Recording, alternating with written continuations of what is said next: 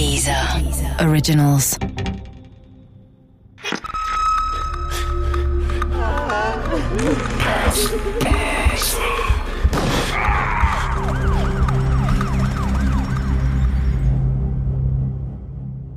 Stadt in Angst, Teil 3.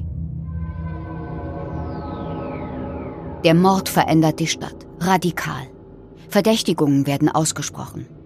Die Polizei zählt nach dem Mord an der Zeitungsausträgerin über 600 Hinweise. Menschen meiden dunkle Straßen und Gassen. Niemand geht mehr allein zum Joggen in den Wald. Kinder dürfen mit Anbruch der Dämmerung nicht mehr raus. Nachts ist kaum noch jemand auf der Straße. Keine Frauen und Männer ebenso wenig. Denn ab sofort ist nachts jeder Mann, der alleine unterwegs ist, verdächtig. Das schöne Kehl. Schon abends wie ausgestorben. Polizisten durchsuchen dunkle Hauseingänge und versteckte Winkel nach verdächtigen Personen ab. Kioskbesitzer und Kneipiers beklagen, dass nach 22 Uhr kaum noch jemand aus dem Haus gehe. Mütter bringen ihre Töchter mit Dachlatten bewaffnet zum Schulbus. Auch Frank Lönig, der als Journalist den Fall verfolgte, erinnert sich. Ja, auf jeden Fall. Also eine Stadt in Angst, das hat gegolten. Vor allem halt Frauen, die früh zur Arbeit gehen mussten. Das bezieht sich ja nicht nur auf Zeitungsträgerinnen, das können Sie sich vorstellen, auch eine Bäckereiverkäuferin, die um 5 Uhr morgens ihre Brötchen einräumt. Die Mitarbeiterinnen des Klinikums haben sich zum Teil nicht mehr allein auf die Straße getraut. Zum Teil haben Frauen auch ein Messer in ihrer Handtasche getragen, um sich im Zweifel wehren zu können. Wie man jetzt weiß, es hätte ihnen wahrscheinlich nichts geholfen. Der Täter wäre viel zu schnell und zu kräftig gewesen, als dass man da noch hätte reagieren können. Die Polizei hat auch intensive Kontrollen gestartet, nächtliche Streifen. Die waren so intensiv, dass die Polizisten sich zum Teil sogar gegenseitig dann kontrolliert haben. Ich kann Ihnen noch eines dazu sagen, dass es teilweise halt auch so war, dass man dann mit dem Auto direkt an seinen Zielort gefahren ist, was dann bei der Stadt Kehl auch dazu geführt hat, dass der ein oder andere Strafzettel zu Protest ging, genau mit der Begründung, man habe aus Angst vor dem Phantom vor Kehl im Halteverbot geparkt. Auch die Medien haben das Thema für sich entdeckt. An jeder zweiten Straßenecke steht ein Kamerateam und berichtet. Die Tageszeitungen überschlagen sich mit Spekulationen, auch wenn sie seit dem Tod der Zeitungsausträgerin nicht mehr pünktlich zugestellt werden. Denn die Postboten nehmen ihren Dienst erst bei Tageslicht auf. Alle haben Verständnis. Und immer wieder glauben Bürger, sie hätten es gesehen, das Phantom von Kehl. Im Gebüsch, hinter Hecken und Mauern, Garageneinfahrten, Gärten oder in dunklen Innenhöfen. Und jedes Mal handelt es sich um einen Fehlalarm. Ich habe mich oft gefragt, wieso der Täter hier nicht aufhören konnte. Ich meine, ihm muss ja klar gewesen sein, dass jeder in der Stadt jetzt doppelt und dreifach aufmerksam ist. Und dass es für den Täter deshalb viel heikler, schwieriger werden würde. Was ist in so einem Menschen los? Kann der nicht mehr aufhören, egal wie brenzlig es für ihn wird? Professor Habermann vom Rechtspsychologischen Institut der Uni Heidelberg hat dazu eine interessante Einschätzung. Mit dem nicht aufhören können wäre ich vorsichtig. Ich denke, es ist eher die Frage, wie stark ist der Reiz, weiterzumachen. Also wie sozusagen ein Annäherungsziel. Ne? Und wir haben in der Motivationspsychologie ein ganz interessantes Entscheidungsmodell für ne, menschliches Verhalten, das sogenannte Rubicon-Modell. Und das sagt im Grunde, wenn einmal so die entscheidende Schwelle überschritten ist, ne, von den Überlegungen, Vorstellungen in die Handlung, dann gibt es kein Zurück mehr. Man kann sich das auch vielleicht ein Stück weit so vorstellen, ne, wenn ich einmal eine schwere Tat begangen habe und ich bin nicht geisteskrank, dann ist mir auch bewusst, dass ich mich jetzt sehr weit von der normalen sozialen Welt entfernt habe. Und man ist dann wie in seinem eigenen Film. Ne? Und jede Tat führt im Grunde weiter weg von dieser normalen Welt. Und natürlich war der Slip-Mörder, wie man ihn damals auch nannte, in meinem Umfeld endgültig ein großes Thema. Und damit meine ich nicht nur unsere besorgten Eltern. Wir hatten jetzt auch Angst. Eine Freundin von mir hatte fortan immer Pfefferspray bei sich. Eine andere meldete sich für einen Selbstverteidigungskurs. Wenn wir am Wochenende tatsächlich weggingen, dann immer nur, wenn ein lückenloser Fahrdienst organisiert werden konnte.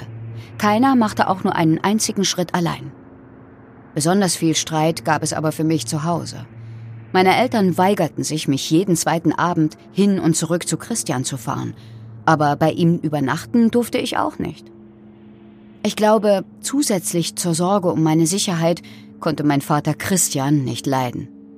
Naja, wenn die eigene Tochter mit dem ersten Freund nach Hause kommt. Ich habe selbst miterlebt, wie schwer das meinem eigenen Mann gefallen ist. Und dabei ist unsere älteste Tochter so viel erwachsener und verantwortungsvoller, als ich es damals war. Jedenfalls gab es ständig Streit. Ich argumentierte, dass das ja nicht meine Schuld sei, wenn da draußen ein verrückter Serienkiller rumliefe. Und mein Vater brüllte, er sei kein Taxiunternehmen. Und dann sehe ich meinen Freund halt mal zwei, drei Tage nicht. Das würde auch nicht schaden. Ich drehte mich verständnislos und mit rollenden Augen um. Dann knallte ich meine Zimmertür zu. Fünf Stunden lang ließ ich mich nicht mehr blicken. Mindestens. Der Killer schien in jedem Fall schlau zu sein. Er spähte seine Opfer aus, beobachtete sie, verfolgte sie. Was für ein furchtbarer Gedanke zu wissen, dass diese Frauen, denen so etwas Grauenhaftes widerfuhr, vom Phantom quasi ausgewählt wurden. Zudem spielte der Unbekannte offenbar mit dem Risiko, wählte Orte, die für ihn nicht sicher waren. Vorm Mehrfamilienhaus, vorm Altenheim.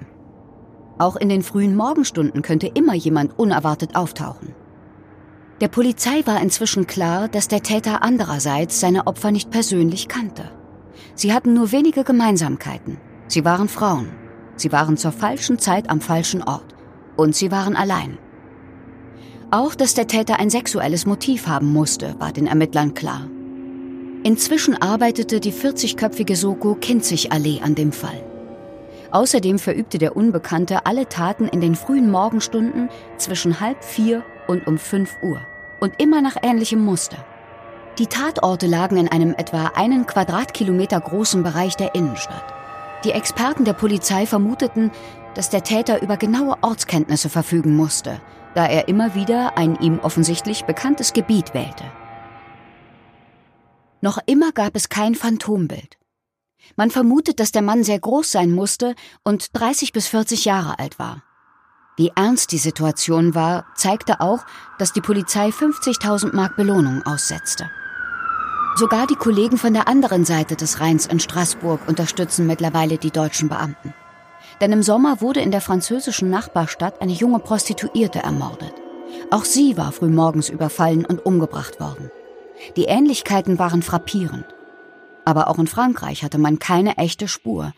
Und dabei brauchten vor allem die Kehler-Kollegen einen Ermittlungserfolg. Dringend. Doch stattdessen geschieht um ein Haar die nächste Katastrophe. Nur zehn Tage später, wieder früher Morgen, wieder Kehl. Wieder im Innenstadtbereich. Wieder kommt das Phantom aus der Dunkelheit. Denn am Hintereingang einer Bäckerei lungert eine dunkle Gestalt herum. Eine Verkäuferin sieht die Schatten, erkennt menschliche Umrisse. Doch sie hat Glück.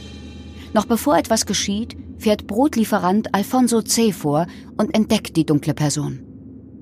Ich habe ihn genau gesehen, schwört der Fahrer später. Als er mich sah, rannte er weg. Endlich. Dank der Beschreibung der Verkäuferin und des Fahrers kann die Polizei endlich ein Phantombild anfertigen lassen.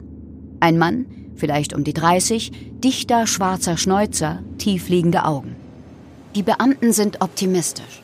Endlich ein Lichtblick, endlich ein Schritt nach vorne.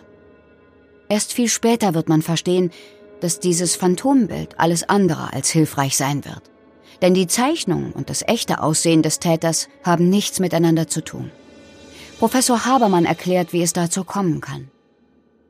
Naja, wir beobachten nur dann aufmerksam und speichern Informationen, wenn uns auch was Ungewöhnliches auffällt oder wenn uns die Bedeutung bewusst ist oder wenn wir instruiert werden.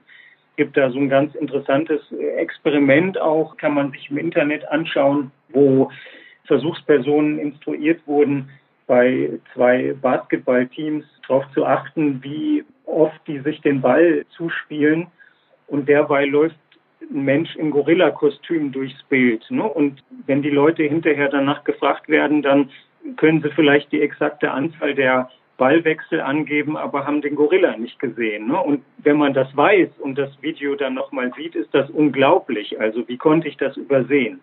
Es ist einfach so, dass die meisten Menschen andere Menschen nicht gut beschreiben können, zumal wenn ihnen in dem Moment, wo sie die Beobachtung machen, die Bedeutung gar nicht klar ist. Oder auch umgekehrt, ne, es ist einem bewusst, da passiert gerade was in diesem Ort, in dieser Stadt und jetzt müssen wir alle sehr aufmerksam sein und dann kann es eben auch schnell zu so einer Art Überaufmerksamkeit kommen, nicht? Und Fehlwahrnehmungen oder Interpretationen.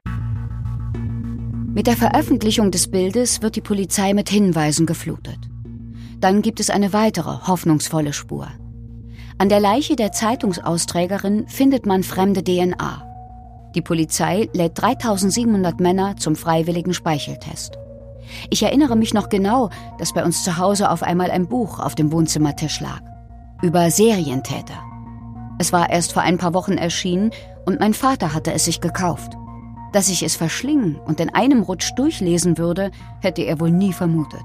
Ausgerechnet seine Tochter, die sich doch nur für Haarspray und Nagellack interessierte. Ich habe die wichtigsten Fakten aus dem Buch noch heute im Kopf.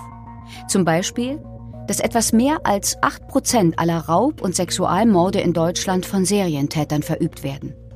Und dass Serienmörder in der Regel deshalb so schwer zu fassen sind, weil nur selten eine Beziehung zwischen Täter und Opfer besteht. Oder dass Serientäter in der Regel nur mäßig bis durchschnittlich intelligent sind. Und schließlich sucht der deutsche Serienmörder seine Opfer meist im Umkreis von weniger als 30 Kilometern vom Wohnort. Und das sollte auch in diesem Fall so sein. Doch von einer Festnahme waren die Ermittler immer noch weit entfernt. Denn der groß angelegte DNA-Test blieb ohne Erfolg. Es schien, als sei das Phantom von Kehl einfach nicht zu fassen.